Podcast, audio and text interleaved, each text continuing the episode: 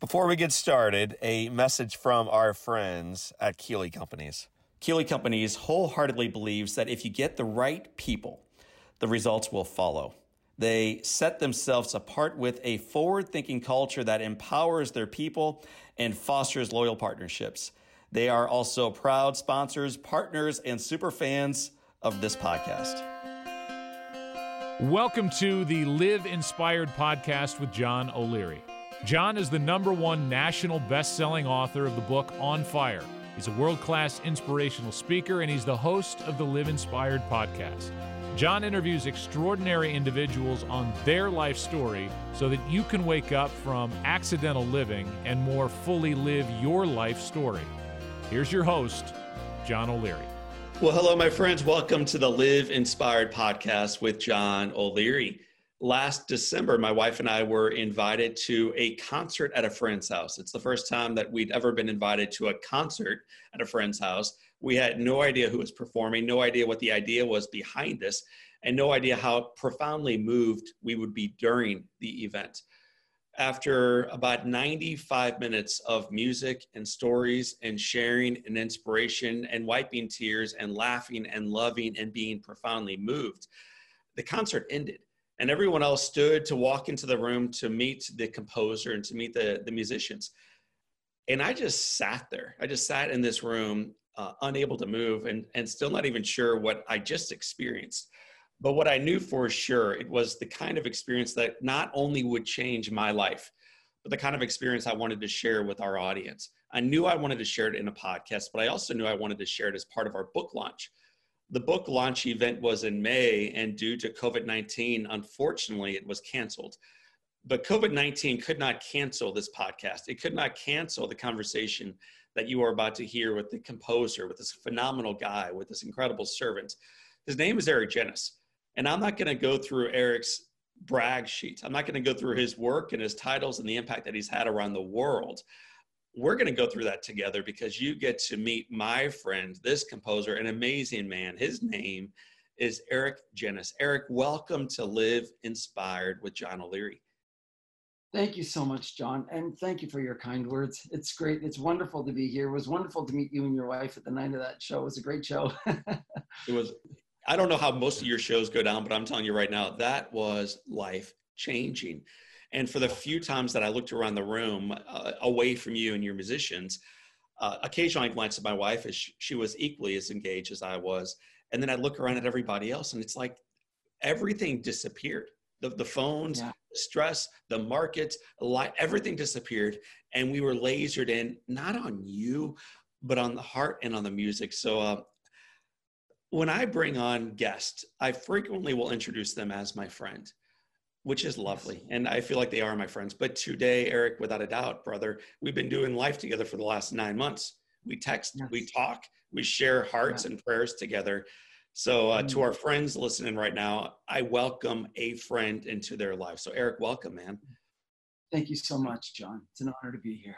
You uh, might be able to do a little bit of a better job in the introduction of the work you do today than I've done. We'll sure. go through the story.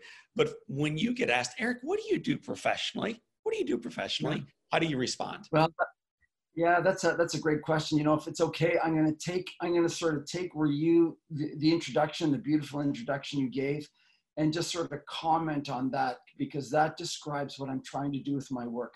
So I'm a composer. So I compose music, and I compose music for the violin, the cello, and the piano, and a singer. So every tour I go out, there's always the same four. It's piano, violin, cello, and a singer and I go and I give concerts. And John, so I play in a lot of very dark places. So this year, if COVID didn't hit, I would have played my 1000th prison show. I go into you know the, the darkest corners of America. I play in prisons and rehab centers and inner city schools and and you know for the elderly, for veterans that are suffering. I play under bridges for homeless people. Like I play everywhere for people that would never get to hear the violin and the cello played at a world class level. And so, but you know, sort of why do it? Is the purpose to go and entertain for an hour? John, I, I do it because of exactly what you described at the beginning. There is something about music, and it's unspeakable. It's it's mystical. There's it carry it can it can carry with it beauty it's almost like music is a truck and, and the, the cargo is beauty.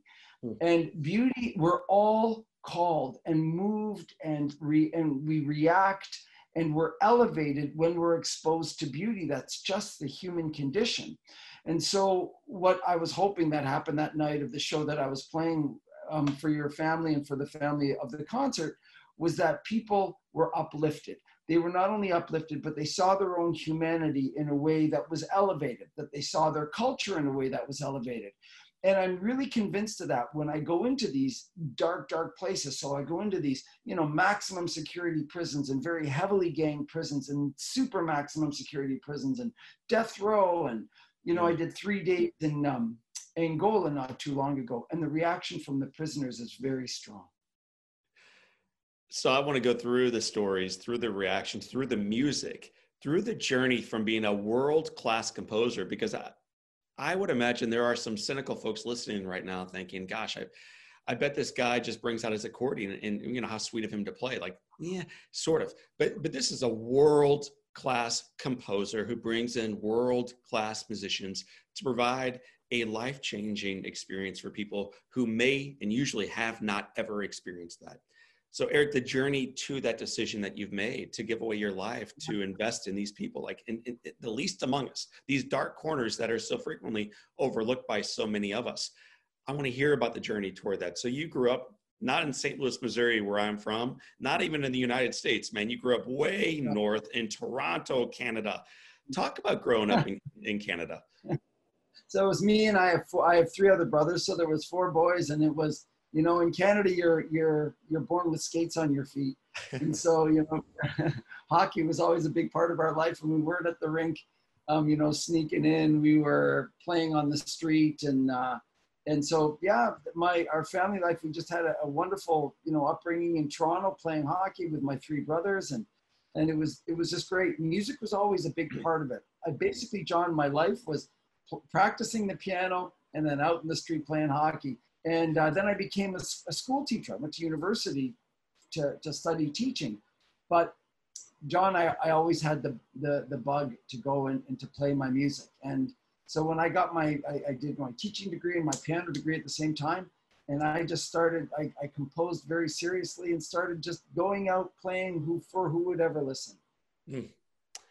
When did you realize it wasn't just a, a bar trick?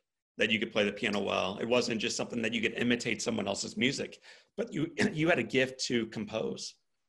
Yeah, that's a great question. When I was a child, like very young, I was composing um, from from very young, and it was always it was like a boy playing with Lego. You know, I was just I was play the piano. I would practice my Bach and practice my Beethoven, but then I would just start composing, and and all of a sudden life opened up, and it was it was just discovery. It's that awe and wonder for life that we should all have, you know, just creativity. It was beautiful. I have this 88 key piano and it's endless as to what it could be. It's an orchestra, it's huge, you know? And so um, I've always composed, John, and it was never really, oh, I'm going to be a composer. I composed because it, I just loved it. And I just, I, I love, I just love creating. So yeah. it's the kind of thing where even if I never performed again, composing always means a great deal to me. So from a very young age, I composed, but I never ever really thought I would take it seriously. So I became a physics and math teacher. so take us take us forward from there, because I, I, can understand how a hockey player goes from Pee Wee up through the leagues and eventually ends up in the NHL. I can understand that progression. I don't understand the progression as easily to go from uh, taking off your skates and practicing next to your mother a few times, Bach or Mozart, whatever it may have been, to being in front of symphonies around the world as you once were. T- talk about that progression. Well, when I was a kid, so what happened was I was 10 years old and I thought, uh, one summer I thought, let me see how good at this thing I can get. So it wasn't any love for music. I just, I just wanted the challenge. So I thought if I practice, you know, an hour a day at 10, I thought, let me see how good I can get. Well, John, it became addicting because you, you soon realize that if you practice, you become proficient and you, you, become good at this instrument. And so becoming good was exciting to me. So I practiced and practiced to the point where my mother came um, with a vacuum cleaner beside the piano and started vacuuming and saying, go do something else, you know? And so um, I, I just, and, and then from there, John, I took off. I just, I loved to play, but it was never practical. I always thought, what am I going to do with this thing? What, you know, with, with this music? I really didn't enjoy very much playing anybody else's music. I didn't enjoy, like, I enjoyed my lessons and learning, but yeah. I love composing. And it, it was such a difference. So I learned Beethoven because I had to. So very often my piano teacher would say, So, how's your Beethoven coming along? And I'd say, It's not, but you should hear my latest piece. And she would say, Oh, I'm not interested in your latest piece. Tell me about Beethoven. And so it was always that, that just desire to compose. So when I got my degree, John, that was the last time I played anybody else's music. I just started, I just started composing out of sheer love for composing. I didn't even have an outlet because I wasn't performing. Yeah. At that point, when I got my degree, everything stopped. I became a teacher. I had an income. I was teaching math and physics. And so everything else stopped, but I kept composing and practicing my music and playing my music just out of sheer love for it. I never thought I would ever perform again. And then what, what changed? I didn't like the fact that pianists and violinists and great players would really appeal to those who go to concert halls and that you know people who weren't able to do that or never had that outlet was never were never exposed to the greatest works of music you know john so what i decided to do was i thought i will play for anybody that ever wants to hear and so um, so what i started doing was I, I you know became a church organist and then I played. Um, I was a church organist since I was 11, but then I, I, played more, and then afterwards I would stay and play more. And then people started saying, "Hey, I'm doing a fundraiser. Would you come and?" And then people started asking more and more. And then, "Oh, can I buy your CD?" I don't have a CD, you know. And so it just kind of, and then it, it, the demand got to be um, very strong, and I had to make a decision: Am I going to stay in teaching and stay with security, or am I going to jump? And jumping was quite scary, John, because in Canada, teaching is a very secure, well paid position. And so leaving that, there's always 100 people looking for your job there. And so, John, I, I left and, and I, you know, and, and I started performing a great deal, but I promised I would never say no. So then what happened was I would play everywhere, everywhere. Mm-hmm. And then someone said, um, Would you play in the prison? I do work in the prison. John, I went into prison, and that was the biggest eye opener of my life. And that was almost a thousand prison shows ago. Uh, let's back up 998 shows ago to, to where this began, because I know that's your heart today. And for the m- majority of our listeners who've never stepped into a prison, I don't think they have any idea of how terrifying, of how dirty, of how sad, of how dark and dreary, divided I mean, we think it's divided outside of the walls. I, man, step into a prison house. It is an incredibly divided and uh, lifeless place and scary, Eric. Talk about your very first experience walking into a prison. Yes, you're you're right on all those accounts. Um, so I remember driving up to it, and the barbed wire is eerie. Yeah. You know, at the, at the beginning, you and I started talking about beauty and how it affects. The prisons are the ugliest places on the planet. So I'm looking at all this barbed wire, and it's very high. And then you're looking in the towers, and you're seeing people in the towers who are there to oversee everything.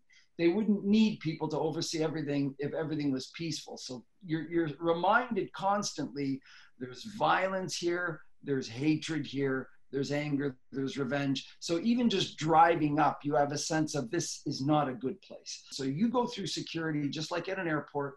Then you go through door number one and then it closes. So suddenly you're in almost like a 12 by 12 cage yourself for just the other one starts to open when the first one closes.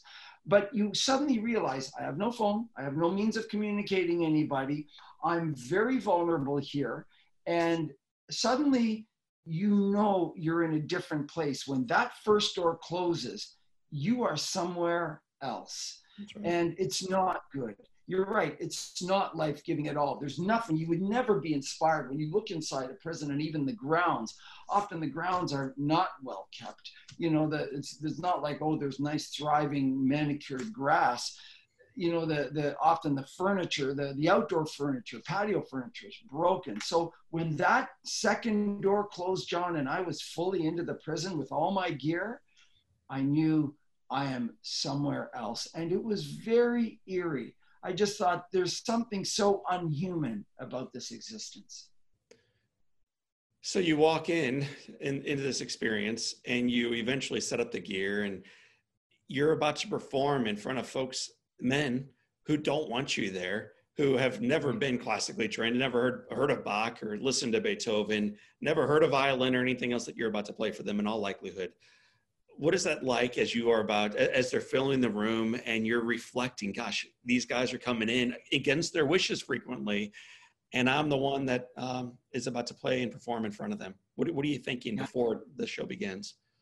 Yeah, so in, it, eh, I'm, I'm thinking everything you just commented on, I'm thinking about while I'm setting up. It usually takes me close to two hours to set up because I have a whole sound system. So dragging all my gear there, we set up and then they start walking in.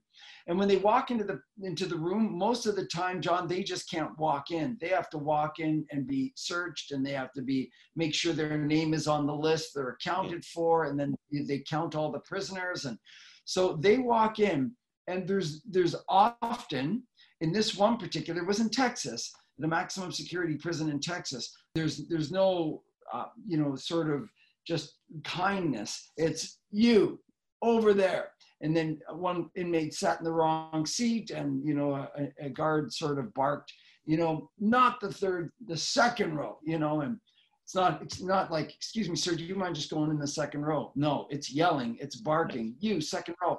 But what what i marveled at is the the guard or as they call the correctional officer he was maybe early 20s the inmate was maybe late 60s and i thought okay, there's a breakdown.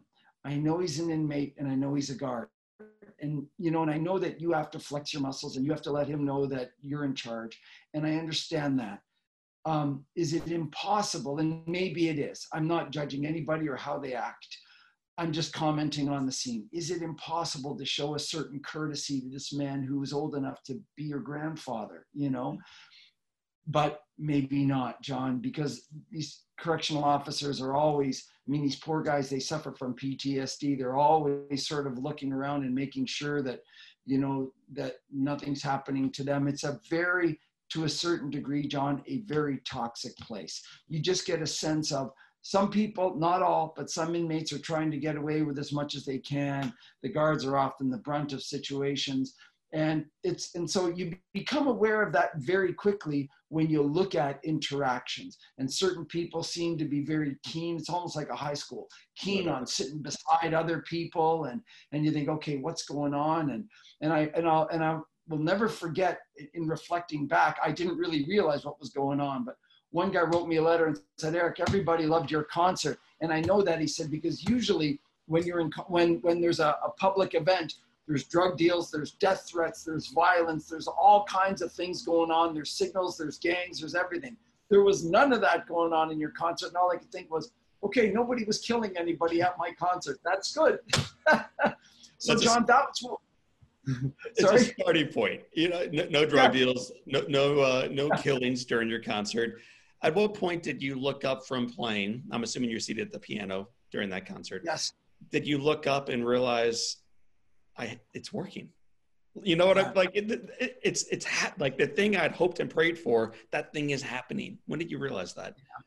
You know what, John? Within the first 20 seconds, because in the beginning of the show, I walked up and down and I told these guys what they were about to hear. I didn't just sit and start playing. So there is no judgment here. This is just mm. one brother to another sharing what I have a little gift to share. And I brought three extraordinary soloists and so I'm walking up and down the aisle, talking to them about the violin, talking to them about the cello, talking to them about the effects of music. For example, John, one of the most beautiful sayings was, uh, you know, Confucius said, if you, and I'm paraphrasing, if you want to know the morality of a nation, let me hear the music, not the textbooks, not talk to the teachers. He said the music, because right. music isn't just, just with with the chaos of the days we live in, and with Cardi B and everybody else being celebrated as the heroes of our world right now. I want you to say that quote one more, one more time for our listeners, because we've got to understand at least what some wisdom from the ages says about the value of the music that is being put out there by society and, and the judgment yes. it cast upon that society. So say the Confucius quote one more time. Yes, in, in paraphrasing, he said, if you want to know the morality of a nation, he said, let me hear the music, period that gives you an idea of how long we've understood about the power and the impact of music. John, I, I, can I jump to something and then I'll come back to that story? John, I, this, nothing was so evident when you talk about a lot of our modern music. I played for 50, a room full of 15 year old boys that were tried and convicted as adults. These were 15 year olds that were going away for 30 plus years. 30 years. They'd probably been in the system in and out so many times. And finally, they just said, That's it. This is hopeless. 30 years. And you think, Oh my. And this one boy stood up at the end of the show and he said, and I was warned um, by the, the, the warden before the show you're going to have nothing in common with these kids. These kids are, are, are black, you're white, you're old, they're young, you're not going to reach them at all. And I thought, well, I'm not, but maybe the music will. And so, John, this boy, at the end of this, he had a million questions for the violin and the cello. At the end, he stood up and he said, That violin is the most beautiful thing I've ever heard. Can I hear it alone? Then my violinist played and he, he threw back his head and he sighed and he went, Why have I never heard that before? Mm. I went to the back of the room and I said to the back of the room, there was judges there, lawyers there, there was police there, there was press there, there was um, uh, prison administration there. I said, anybody want to join me in, in a public apology to this boy? We live in the day and age of the internet. No boy should grow up in America and have not been exposed to something that moves him so he was so moved he knows everything about rock, everything about rap, everything about hip hop, everything about every kind of aggressive music, but he knows nothing about something higher that moves him, John. And that comes back to Plato. If you want to know the morality, let me hear the music. And so it's the kind of thing where I look at, I think that is such a poverty that these people have not been exposed and, and immersed in beauty. And now the poor boy's going away for 30 years, maybe if he was exposed and immersed in beauty, mm. he would have looked at himself differently and looked at civilization differently. So when I'm in concert, that very first concert, I thought this is a big test because these guys, everything about their existence is ugly, John, in those prisons. The the lighting is ugly. It's it's this fluorescent light that casts this dark shadow. The walls, there's no color. It's the walls are ugly. There's no taste to the food. The way they dress is sloppy and, and unicolor. The way the guards talk to them is low. You know, you move, you move. The way they talk to each other is low. Everything is lowest common denominator. So I get comments from prisoners like, I feel like I've been buried alive. I died the day I was sentenced. I have no hope my reasons for living are all gone. There is nothing in that prison whatsoever that you would look at and say, oh, I am inspired by this. So, John, my hope is not to go in and just entertain. My goal is to go in and remind them of their humanity. So when I played with, and you know, I, I, I my, I have my sound system, so it was loud in there and so it was louder than any rock concert. I, you know, I didn't want to be distracted by the audience, so I turned it up, and it was loud, and it was really engaging. These guys were up and screaming, and they didn't know a violin from a hockey stick. John, they like my violinist was playing a solo, and one guy in the middle just yells out, "Play your song!" and it was beautiful that he was so moved. And so at the end of it, they all come up and they were giving us hugs, and the guards were like, No, no, this is not allowed. And I thought, Okay, how do we stop it? So you just hug them back. And it was really, it was really beautiful that they were moved. But through that whole 90 minutes, you could have heard a pin drop. They were engaged and, and they came in tough, slouching, disinterested, you know, bothered that they were woken up to come to this concert. And by the first 20 seconds, John, they were up and clapping and screaming and excited. And I just thought, what a shame that this is their first exposure to something yeah. like this. It shouldn't be for the elite in the concert halls. This should be everywhere. And that's why, John, I, I promised myself I would never say no to anyone that wants an Eric Genuis concert. Well, I'm glad you uh, have that mindset because you said yes to me when I invited you to play, and I look forward to us playing together and you performing in front of my friends and family. And uh, I, I, think rather than waiting for that to happen live, why don't we play one of your pieces right now, just so our audience can get a, a, a flavor for what is moving these individuals who are behind bars for crimes that they've committed. And these aren't innocent individuals for the most part. These are hardened criminals that you play for, that you try to bring beauty and life to. What, what song would you like to share uh, from one of your concerts that uh, that you'd like our audience to hear right now? Yeah, that'd be great. Um, the first one I'd love to do is called "Hero," if that's if that's okay. "Hero" is a song I wrote for one of my heroes, and that's this young girl who is in a, a, um, a youth prison in Ohio. Um, this girl, John, if you asked me to write a horror film about um, somebody in their background, I couldn't have written, I couldn't have imagined this girl's life. Mm. I mean, the pain, the abuse, the suffering is beyond. That's why we have our judgments, and you're right, they're guilty. There's no question. But, John, so many of them come from backgrounds that are horrific.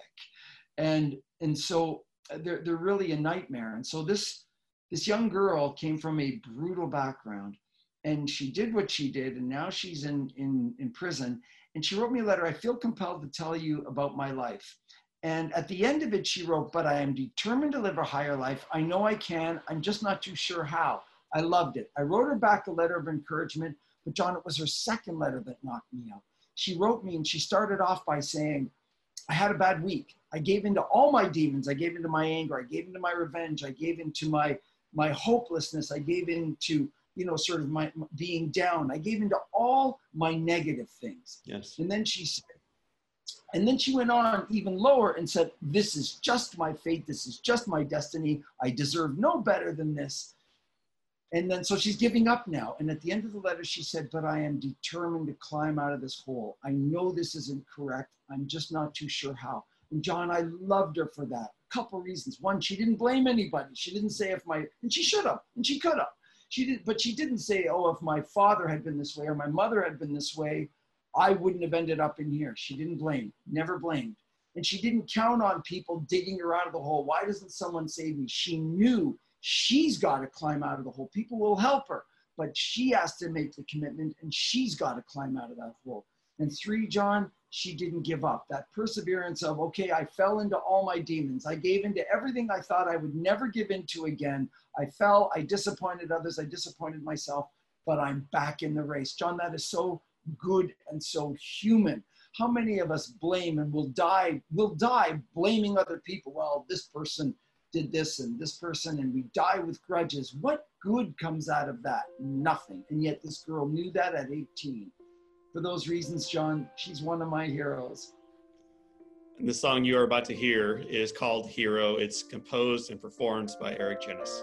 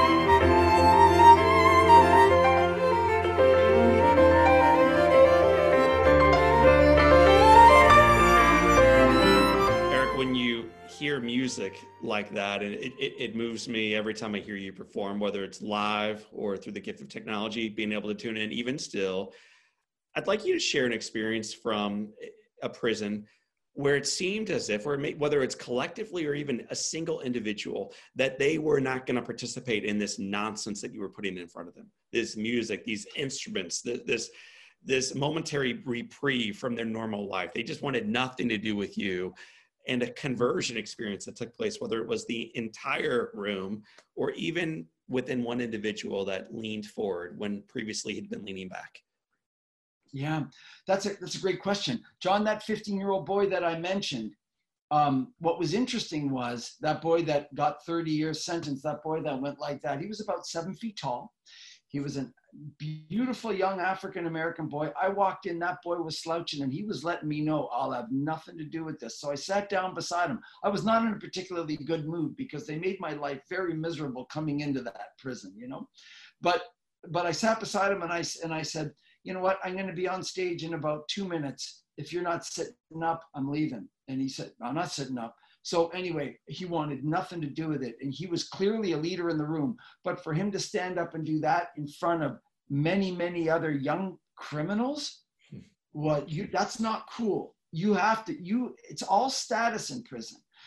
Um, another time, John, I was in Florida. Now, this guy had been in prison since he was 15 years old. They had to come to this concert. He stood at the back. This man, I mean, tattoos everywhere, just like this, stoic, arms crossed, just staring. He wasn't looking at me. I was walking up and down the whole show, and he wasn't looking at me at all. And then at the end of the show, and I, wasn't clapping, wasn't laughing, wasn't you know participating at all. And he had a couple of friends with him, same thing, but this guy was clearly the leader. And at the end of the show, I said, Any questions? And he walks up to the mic, and I thought, Okay, this is going to be drama I don't need, you know? And, um, and he said, um, He said, I have had no control over my emotions for the last hour and a half. And then he looks at me and yells, What was it? It wasn't like he was, Hey, what was that? It was, What was it? Right then his his um, um, therapist psychologist came running from the side and grabbed my microphone. And i'm i'm in a room here john with some really yes. you know tough people. So what's going on here you know? And he grabs my mic and he starts yelling at me. He says i've been trying to get him to speak for the last three years. How is it you've been able to get him to speak in an hour and a half John, it's not me. It's the fact that the music somehow reached in. Maybe it was this man's. He's been in there since he was 15. This man did a, he's close to 60 now. And he's been in there his whole life. This is all he knows is this ugliness, this ugly way of life. He knows nothing of his own dignity. He's human, John. The last I checked, we give up on nobody. And so the, you know, the, the, the psychologist commented, yes, hasn't spoke, and here he is speaking to you. And all I could think of, something profound is going on in him that is beyond me. I played the piano, I wrote the music, but there was an encounter he was having yeah. with with the beauty that he was he was sort of immersed in that changed him. And then, you know, he wrote me a beautiful letter. He said, I've hurt countless people. I'm responsible for over 100 deaths. He said, I will never hurt another person as long as I live. I've had a higher encounter with my own humanity. So, John, I look and I think beauty has such an important role. So much so that you and I are talking, obviously, in, in the midst of a pandemic right now. And there's, we've just had many, many race um, riots John, I'm going after those in a way that's positive. I'm going to be working with different inner cities to do all I can to uplift their humanity and to provide opportunity. If, if you're not willing to go into their communities where people are struggling and gangs are high and all this, then we can't expect change. Nobody's going to put a policy that's going to make things better. It's going to be love. It's going to be, you know, sort of commitment, but beauty plays a very big role. We can't underestimate the impact. So earlier when you were talking about modern music, a lot of it concerns me that this is what our young are immersed in. You know, what should they be immersed in? Eric, do you think that in introducing beauty and music and togetherness and hope into these communities, and I'm referring to those not yet in prison, that it can it can make a difference in decisions that are made after you leave that concert hall, after you leave that high school gym, after you leave that neighborhood block, or after you leave their family room. Yeah, John, that's a great question. I believe it with my whole heart, so much so, John, I threw my life at it. And so, yes, absolutely. Um, I think when people are moved by beauty, they see themselves what and what made me say that was the, the opposite It's playing in a super maximum security prison in California. It's called Pelican Bay. Pelican, they, when a judge says guilty, you're sentenced, they don't sentence them to supermax, they sentence them to a max. And then for the troublemakers, they go to the supermax. So it's a, the toughest of the tough, right? So this one boy, 23 years old, he comes clowning around with me after a show. So I'm there packing up my gear and you know thanking the guys as they're walking out, and he comes clowning around. He says, "Oh, I'll take it from here," and he starts saying, people would say, "Hey, man, great show," and he would and he would say, "Oh, it was nothing." So he's the clown. He's 23, and he said, "Yeah, I was sentenced yesterday," and I said, "Oh, how'd it go?" He said, "Yeah, I got three lifetimes," and I just paused and I said, "Are you are you doing okay?" And without blinking, John, yeah, can't cry over spilt milk. Okay. John, at what point in this boy's life did, I mean, from a young boy who has this awe and wonder for life and creativity and his own gifts and talents, young boy, I wanted to bring him home and adopt him. And I think, young boy with all with the world at his feet, at what point does he say, My wife, my life is worthless and useless? I have nothing to bring to the table. Who cares that I'm going to be spending the rest of my life behind bars? And I'm thinking, I care. I absolutely care. And all of us care. And all of us are worse off that you're behind bars and we're not benefiting from you as a young man, you as an individual, your thoughts, your opinions, your gifts, and your talents. So, John, it was then that I thought something is lost in humanity for them to be able to swallow that pill, that lie, that, that misconception of who they are. So, I am very, very determined to go. I've started a little chapter, John, called Detour Moment, where I'm going in those ugly, ugly places and I'm going to play, but I'm also taking an ex criminal because, John, when I, I've played hundreds of youth prisons, and you know what the sad reality is? You want your children to go to college, and so do I, or develop a trade, develop a skill. You want them to, to go to, to endeavor in something. Yeah. These kids often, John, they don't want that. They want to go to big boy prison. They think if I kill that guy in the opposite gang, and he's in the opposite gang because he grew up across the street, not because he did anything, but if I can kill that guy, I'll be treated with respect in the big boy prison and I'll live like a king, which is a lie. And so that's, but that's what they think. So they're determined to go. So when I'm sitting down with some youth, I say, So how's it going? I said, What's the plan when you leave here? My plan is to come right back. That's what they often say.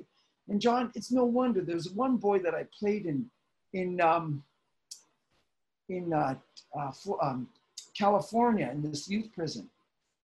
At 11 years old, the boy got sick. His mother dropped him off at the hospital. John, she didn't pick him up. Just didn't pick him up. At 11 year old boy, he did his crime, has been in prison for nine years now. He's 20. Nobody's ever visited him. No one. His family is the guard. So he's violent, he's angry, he's determined to come right back. This is all he knows. That boy is as talented as your children and my children. That boy is as gifted and deserves an opportunity just like our children. So, John, what am I doing? I'm going to do my best to go there and dispel that myth, to demystify the wonders of prison, of drugs, of of um, of gangs. If and, and I'm gonna and, and so I've got I've got a whole plan to try to you know, sort of make that happen. You've been living this plan and this mission for more than a decade, and at expense not only to yourself financially, but to your family. This is um, this is not quite as easy as leading orchestras and traveling around the world and being in and out of high-end hotels. You're in max security prisons. You're on the road a lot. You're driving yourself. You're carrying your own instruments. You're flying on your own dollar world class mus- musicians in so that they may entertain and inspire these these prisoners. What would you say to those of us right now who feel as if there's no real reason for hope and that there's nothing we as an individual individual can do to make the world a little bit better tomorrow than it was yesterday? Right. That's that's a great question. And I want you to know, John, I'm very human and I struggle with the same things. So at three in the morning when I'm driving home and I'm sitting there thinking, you know, and I'm I'm having these conversation with some inmates, and and it's it's it's dirty and it's ugly, and yet I have an all night drive because the next morning I'm playing in a school. I struggle with it too. I'm thinking, why don't I just go home and and I often joke saying I'm going to go home and sell shoes and pretend that the world is okay. Yeah. And you look at all these lives and all these lives that are so broken and so forgotten. Like on the weekends, John, many inmates call me because they don't have families to call. So I'm I'm their family. And and I'm I make my phone number available to them. And that's that just breaks my heart. That's another thing of there's no hope, you know. But John, this is how I look at it. I, I can't change the world. I'm one man. I'm I'm not I'm I'm I'm not a very smart guy. I can write a bit of music and I'm very, very grateful for that. I know I can work hard and I know I can take amazing musicians and I'm very grateful to them who, who perform my music. I can make a little bit of difference in my world. If we all collectively took the little gift we have and do it, John, you know what? I'm, when when people march on the streets for different things and, and, and for rights, I often want to go and just say, okay, I'm so glad you're so passionate. Why don't we all go downtown and tutor children in math and mentor them? That will take care of so many problems, you know? And so I, I think people have good intention, they want to do things, and I think there is so much to do, John. There's so many schools filled with children that don't have hope. If we together can build a community of people that are willing to go in and help these children one by one, we can make the world a better mm. place because then we're affecting children, then families, then communities. It can be done. I refuse to think that we can't win this. We can, and it's going to be positive and it's going to be people on both sides of the political aisle and from different religious backgrounds being committed to helping people just by loving them and bringing your talents. I can write a bit of music, I'll bring my music people bring different things. John, we all admire you and your work. Everybody around the country knows John O'Leary and loves what you've done, and look what you've overcome to do the things you've done. You're a great inspiration to me. If we can be that kind of inspiration to other people, and I speak of you when I'm on the road, when people tell me how hard they have it, I think, let me tell you a story. And I tell them at the end, you can do this. You can do this. It's not going to be easy. You may fail a million times in trying, but John, I'm never afraid to fail. I'm just afraid to give up and I'm afraid not to try. I'll fail more times. I promise you, John, 80% of my endeavors fail, but I'm going to keep going. I have no more breath in my lungs, you know? Well, I think you you learned that as a little boy growing up in Canada. You learned it on the ice on the ice up there, tying on your own skates. You've learned it throughout your travels throughout the world, and certainly in and out of prisons, in and out of schools, and out, in and out of the backwaters where most people don't want to go. You've been going there, Eric. It's it's incredibly inspirational. You've also been going there at home. I met not only you in St. Louis last December. I met your wife. I met a few of your uh, colleagues from around the country, and I met this beautiful little 16-year-old girl named Anastasia. I also heard you brag not only about her, but a song you wrote for her that has moved me so profoundly. I listen to it almost every day. And so um, it's a song in a moment I'm gonna I'm gonna share your recording of. But before we get there, let's let's do the backstory. Tell us about your daughter. Oh, beautiful. My my Anastasia has Down syndrome, and when she was born, it, it was it. I mean, we didn't really know. To my shame, John. To my shame, I have to admit to you that when my daughter was born and I picked her up I remember being so excited there's going to be a birth and you know I parked illegally and all that to get my wife in on time and and I was so excited and the doctor handed me the baby and I thought oh I think my baby has down syndrome. And then I had to go and repark my car and I remember feeling shocked and feeling disappointed to my shame to my shame. My child has a soul and has life and has an on wonder like everybody else. John these children are gifts.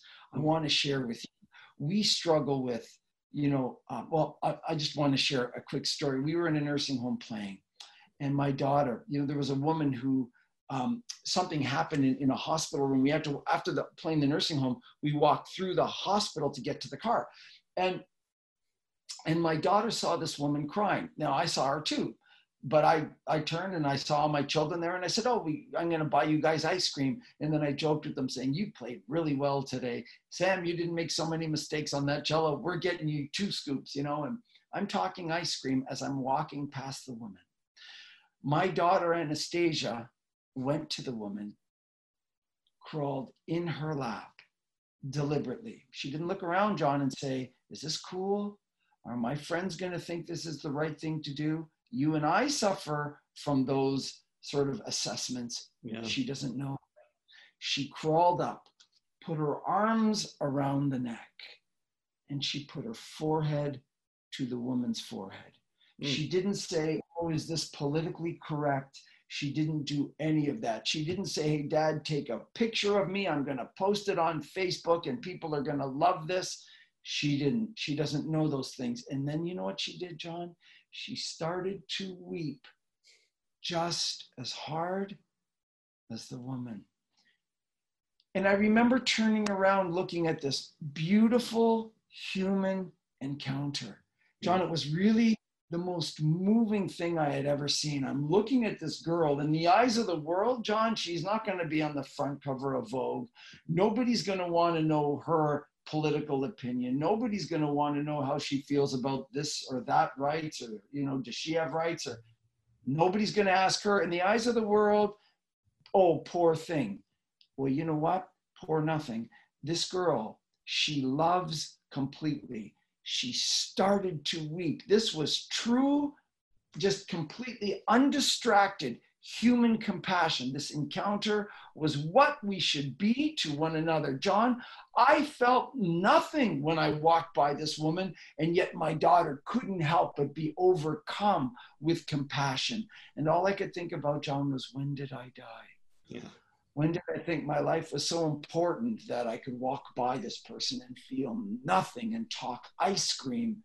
And worse, I taught my, I was talking ice cream with my children. And yet this girl, she lives a higher human life. And so her brokenness may be on the outside, John. Mine's clearly on the inside and much more serious. So instead of complaining about it, I'm on a mission to try to up my own compassion. And when I speak with people, be less judgmental and less quick to the, oh, I understand this, and really learn about them and their situation and why they're so broken and they're so hurt. And so she's taught me a great deal. And you know what's what's really interesting is I was playing in a very heavily gang prison at one time.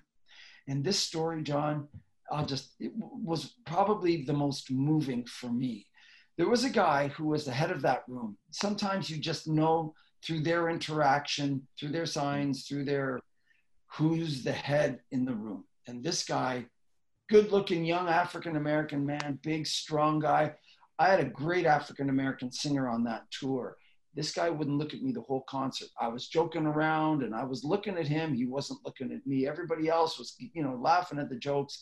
John, out of 10 jokes, I tell one funny one in concerts, you know. So occasionally I'll get a giggle. So this gentleman wasn't, so, but he had questions. And so what he would say is, I have a question for the sister. In other words, I'm bypassing you. And he wouldn't look at me while he was going to ask the sister questions, which is my singer. And at the end of the con, you know, after about five of these questions, I turned to him and I thought, I got to crack a joke here. So I turned to him and I said, pal, before the end of the show, you are going to call me brother. He didn't laugh didn't smile. Everybody else was laughing and giggling. And I kept on prompting him, right? I said, You have 15 minutes left in this show. You better figure this out. Nothing, John, nothing. And I thought, Oh, maybe I'm poking the wrong bear here. Maybe I should just let this go. At the end of the show, I went to his row. Now, this is a gang leader. So, yes. you know, not, you know, and I kind of kicked everybody's legs, if you will, who were in that row. And now I'm right in front of them. John, have you ever been somewhere and you asked yourself, what am I doing here? That was one of those times. Anyway, so I'm in front of him and I said to him, I said, I just told the story of my daughter and I'm looking at him now. I'm looking up to him because I'm kneeling down and he's sitting down and I'm looking up and I'm saying, if you ever tried to teach my daughter to hate somebody because they made fun of her family, my daughter wouldn't understand. If you ever tried to tell my daughter to carry a grudge or to be passive aggressive against somebody because they were offensive in this way or that way, they insulted her looks or something, she wouldn't get it. And I said, if you ever tried to teach my daughter to hate somebody because they have a different skin color than you and they come from a different part of the world than you, she wouldn't get it. She wouldn't understand that all my daughter knows to do is love. I said, so how about you and I start, you and I start living a higher human life right now and we stop this and we imitate my daughter. And then he stood up. And that's when I thought, okay, John, this is where I die, right here, right now. I'm okay with that. You know? Before you finish the story, I, I want the listeners to know, like you say that tongue in cheek, but you say it with full honesty as well. Like th- this is not a safe place. This is not a oh. safe guy, and you are not in a safe situation on your knees in front of him. So, um, right. although we can joke about it now with the interview going live, uh, yeah, but in real time, there's nothing funny about this experience. It's it's intense risk that you've taken kneeling I, in front of him. So I'll, I'll let you t- yeah. share where it goes, but this is not a joke. Yeah. No, you're, you're right. And, and I, I'm, I'm going to be honest. I was afraid. It, it, could have gone either way. He could have let everybody know that he wasn't going to put up with it. You know, this guy, you know, this, yeah. And, and, you know, um, so he stood up and he quietly said, great show, brother. And he hugged me. John, we've been sending letters back and forth and I'm so honored by that. He's a friend for life. You know what he calls every time he writes a letter? He starts off, "Dear brother Eric," and and so he so called good. me brother then, and he calls me brother now, and I think, you know, um, John, I want to walk down any journey I need to walk down to make any human person recognize their own dignity, and and John, we think we have a pandemic of COVID. We have much worse pandemic of lack of hope lack of identity of who we are. And we as the adults and the leaders and, and the media and the and the entertainment world we are delivering things to our children that maybe do not build them up and do not make them feel edified and so i look at this and think i'm not going to complain about it but but if i can deliver a little bit of hope through my music that's the pandemic I'm after fighting. COVID, COVID and COVID kind will come and go, and there will be fatalities and mortalities, and, and I'm sad about that. But John, you know what the real heroes d- did in the past when there was pandemics? They ran into it to help people. They didn't run from it, John. And so I, I and so um, yeah, so I look at it and I think we have to do all we can. Sometimes it means putting yourself into tough situations well, the vaccine that you shared with that inmate on that day, and you shared a thousand times leading up to that conversation, and now you've shared with me many, many, many times, not only live, you and me together, but uh, digitally through a CD and things that I've downloaded. It's a song called Here I Am. You wrote it for your daughter. It's a gift to her and your family, her three siblings. But man, it's a gift to anyone who's heard it. So I'm gonna I'm gonna play a bit of my favorite Eric Genuis song. Here it is. It's called Here I Am.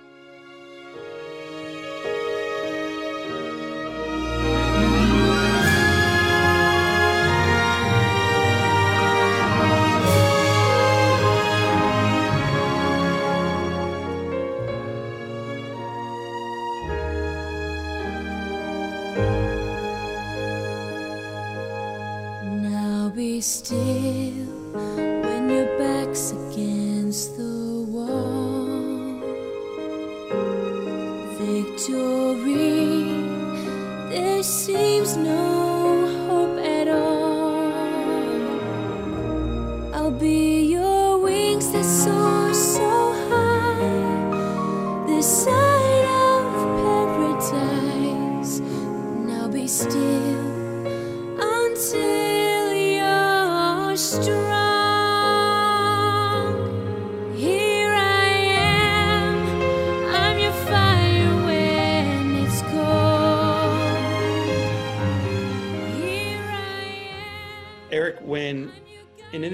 leaves your con your conference, your concert, your conversation, whatever it may be, and this will be my final question before we shift into the Live Inspired Seven, or when an individual leaves a podcast after hearing the music that you composed and the lives that you helped change, what's one thing that you hope is renewed within them?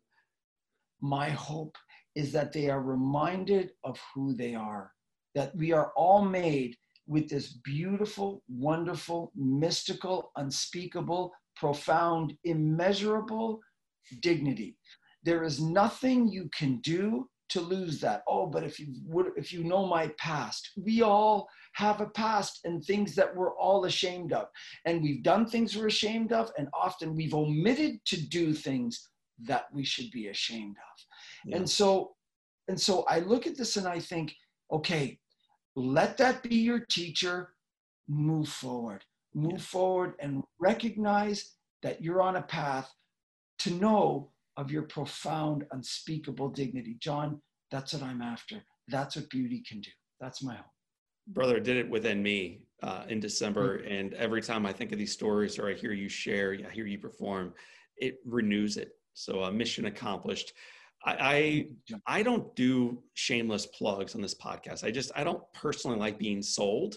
So I've never tried to sell on these shows. I never try to sell whether it's my my own products or someone else's but Eric, I believe in so much what you're doing. It would be a mistake for me not to provide an opportunity for people to learn more about the work you do. You leave behind your spouse and your four children. You leave behind Anastasia. You leave behind the, the success of the world. You had it all rolled out there, man. The red carpet rolling out in front of you, and you made a left hand turn to walk into the places where most of us run from and you've done this at great cost not only to your family but also great cost to you financially. You, you you are now supported through the generosity of those who invite you in or support you from afar. Where can the rest of us learn more about your work and and uh, opt in to support you? And thank you so much john. I think the easiest would be just my website and that is just ericgenuis.com so um, and people will get to know i do have a 501c3 called concerts for hope and so I, you know, what I do is I go around and I play concerts. And yeah, I, I ask people to contribute. I thought, you know, we're not all called to go into the prisons, but maybe they can help by bringing me in because I have to pay for the musicians and the travel and all mm-hmm. that. And, you know, so anyway, if people can help, that sure, it helps a great deal. And 100% of the money goes to that. So it's ericgenuis.com. We'll, of course, have a link to that in our show notes. I strongly encourage you, my friends, go there, listen, observe what is taking place in the hearts and the, in the minds of the individuals that are listening to this music. And then if you're moved to give generously. Um, so Eric, I, I appreciate you, brother. We have seven questions that tie all of our guests together. The very first one, it's a layup for you. I know you're a well-read guy. What is the best book, your favorite book, the most moving book you've ever read? Um, well, it's it's sort of uh, a reread um, it's called The Imitation of Christ. Um, I, I, it's something that I read and reread and reread. And the, the reason is that it's very inspirational. It's one of those simple reads, but very tough to, to sort of grab. And, you know, and it's for non-religious people too. You don't have to know anything about Christ or anything like that whatsoever to embrace this. But for me personally, um, it, it's it's just a constant reminder. Look, you're here to hmm. serve others. You're not here for the the golden parachute. You're not here for you know you're to pad your retirement. You're here to serve others. That is the highest sort of human encounter is love. That's what we all deeply seek. All this other stuff, John, is a distraction. So we can live without everything we have. If we, you know, people who go and do work in different countries that are very poor say, oh, look how happy they have, and they have nothing. Well, they have love. And so I think, you know, it's just a constant reminder detach from all the things that bog you down, all the things that you worry about. And, and so that book helps me very much it mm. reminds me of that. It, it, reminds me of what a poor job I am at doing that. So, um, so that's for me the best. Tell me, what's one positive characteristic or one trait that you possessed as a little kid growing up in Canada with ice skates on and uh, Bach in front of you on the on the piano sheets that you wish you exhibited as brilliantly today? So, what was the characteristic you once had that you wish you had more of right now? It, the first thing that pops to mind, and I'm just I'm just trying to think it through really quickly. As soon as you said that, it's like I was fearless. I was fearless, you know. And then I think, okay, am I fearless now? No, I'm careful. I'm cautious. Um, and so I think, um, you know, I hesitate, not like I did when I was a child. When I was a child, John, I was fearless. So all these, you know, going into a prison and all that, John, times 10 you know, when I was a child. And so, um, your poor mother. So, yeah. Although I would suggest a man who's in a maximum security prison who's turned his life away from the, the riches of the world and is now kneeling in front of uh, a man who will never leave that prison, a man who has turned his back and said, I'll never call you brother ever. Uh, I would suggest you've got a, a, far more fearlessness than you might even know. So uh, I appreciate you and I look up to you and I, I hear you, but I wonder sometimes if you see how courageous you are, Eric. If your home caught fire and your four little ones, now they're a little bit older, and your wife and your animals all the people in your life are out of your home and you have an opportunity to run in and grab one item what's that one thing that you would come out with oh boy um you know i'm thinking of can i have two one is there's a, you may have one for the left one for the right okay one is um just one thing would be just my computer because all my music is on there all the piece I've written, all the violin parts, all the cello parts, all the orchestral parts. My whole life work is on there, and I do have it backed up, but you never really know about the backups. So yeah. it would that would be one. So as far as things are concerned, and everybody in my family is safe, that's one thing. And the other thing would just be a, a photo that I love of my parents who both died this year. So just that photo. Now I could have that photo reproduced, but that was an original photo. Yeah. So just that that means a great deal to me. Yeah. Thank you. If if you could sit on a bench on a perfect, gorgeous day and have a nice long conversation with anybody, living or dead, who would you want to be seated right next to, Eric? My wife, John. Wow. So um, she knows everything about me. My wife is one thing I really want to say is my wife is really, really a, a strong, she encourages my work, you know, and she encourages me. And she, um, you know, when I look around and I think, Leslie, this is, you know, this is sort of, what are we doing? You know, stay focused, Eric. Life is short. Go. You know, we, you know, just go. You know, use use the gifts that you have. They're on loan for just a short time and then we die. Go. And so I love that. And I need to be reminded of that. And when I look in her eyes and I look at who she is, I'm reminded of that. So she's, she's, um, so in terms of if I was entitled to one conversation, you know, it would definitely, you know, be her. So, but if, if it's sort of like, well, you can have that anytime you want, who else would it be?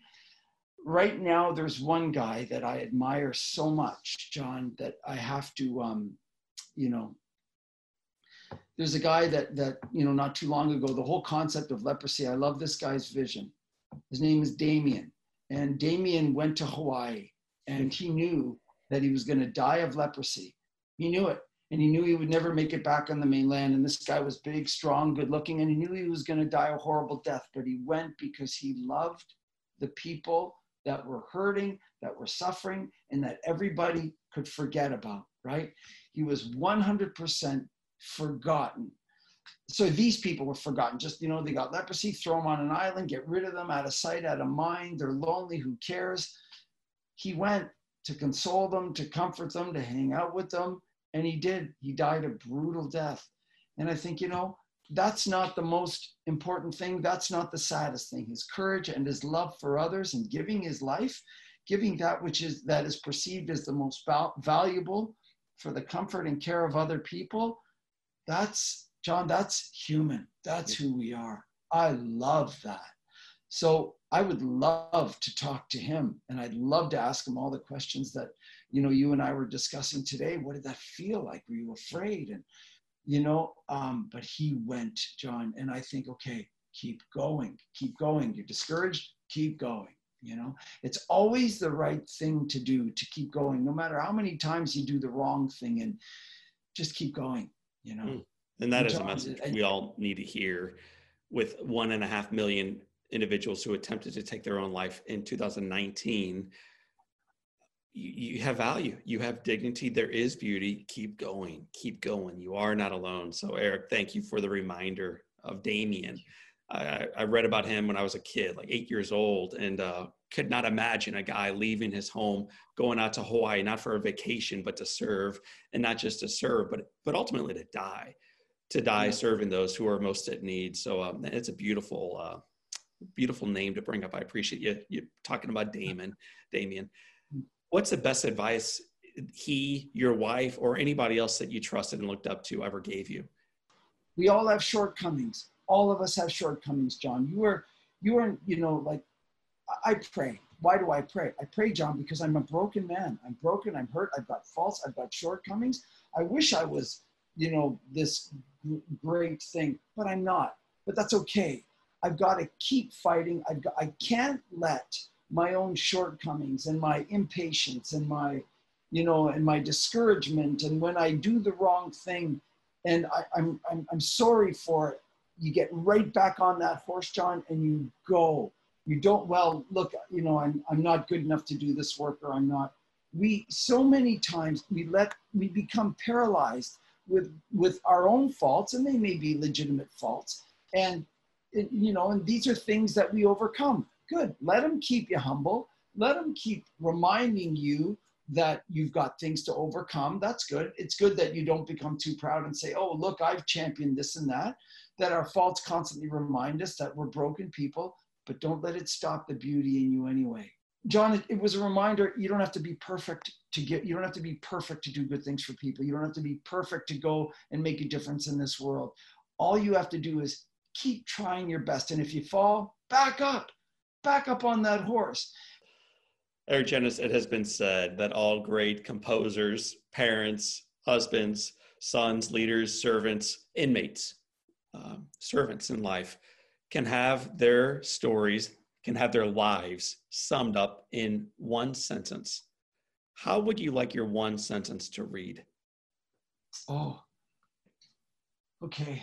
Um, so summed up in one sentence. Um, um,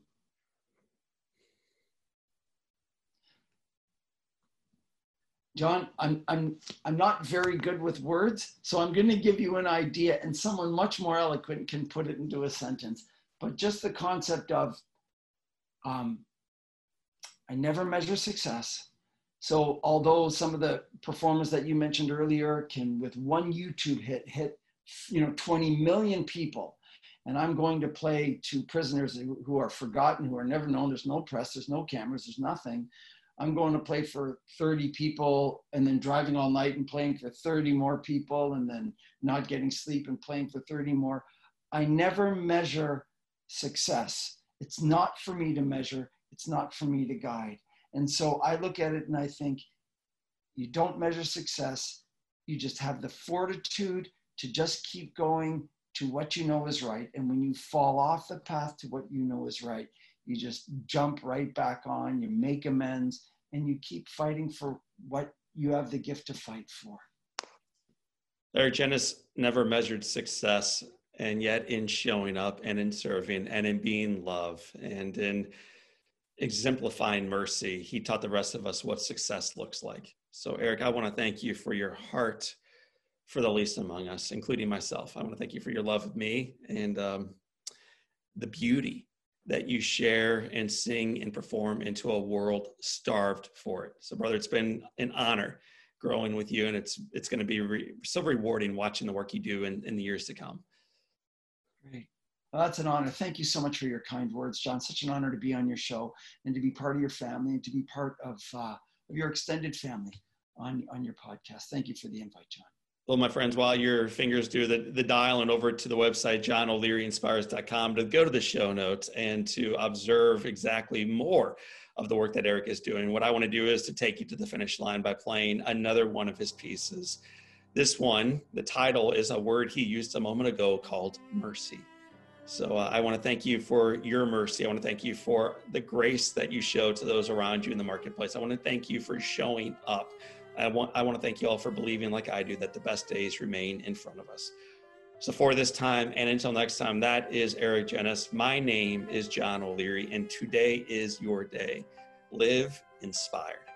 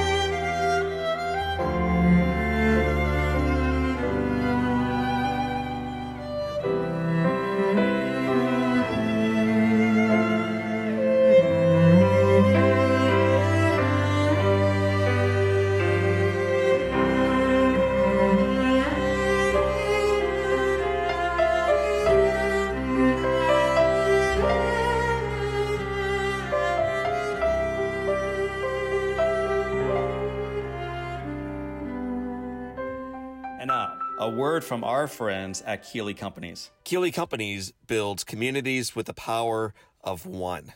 Six distinct brands come together as one single source for construction, infrastructure, technology, wireless, logistics, and development solutions. Their true differentiator is building people within communities through their world class culture focused on safety, education, community service, wellness, and inclusion, all using their unique strategic process to achieve results on purpose, lovingly called the Keeley Way. Keeley Companies is beyond proud to sponsor the Live Inspired podcast and aligns with a vision of making the world a better place.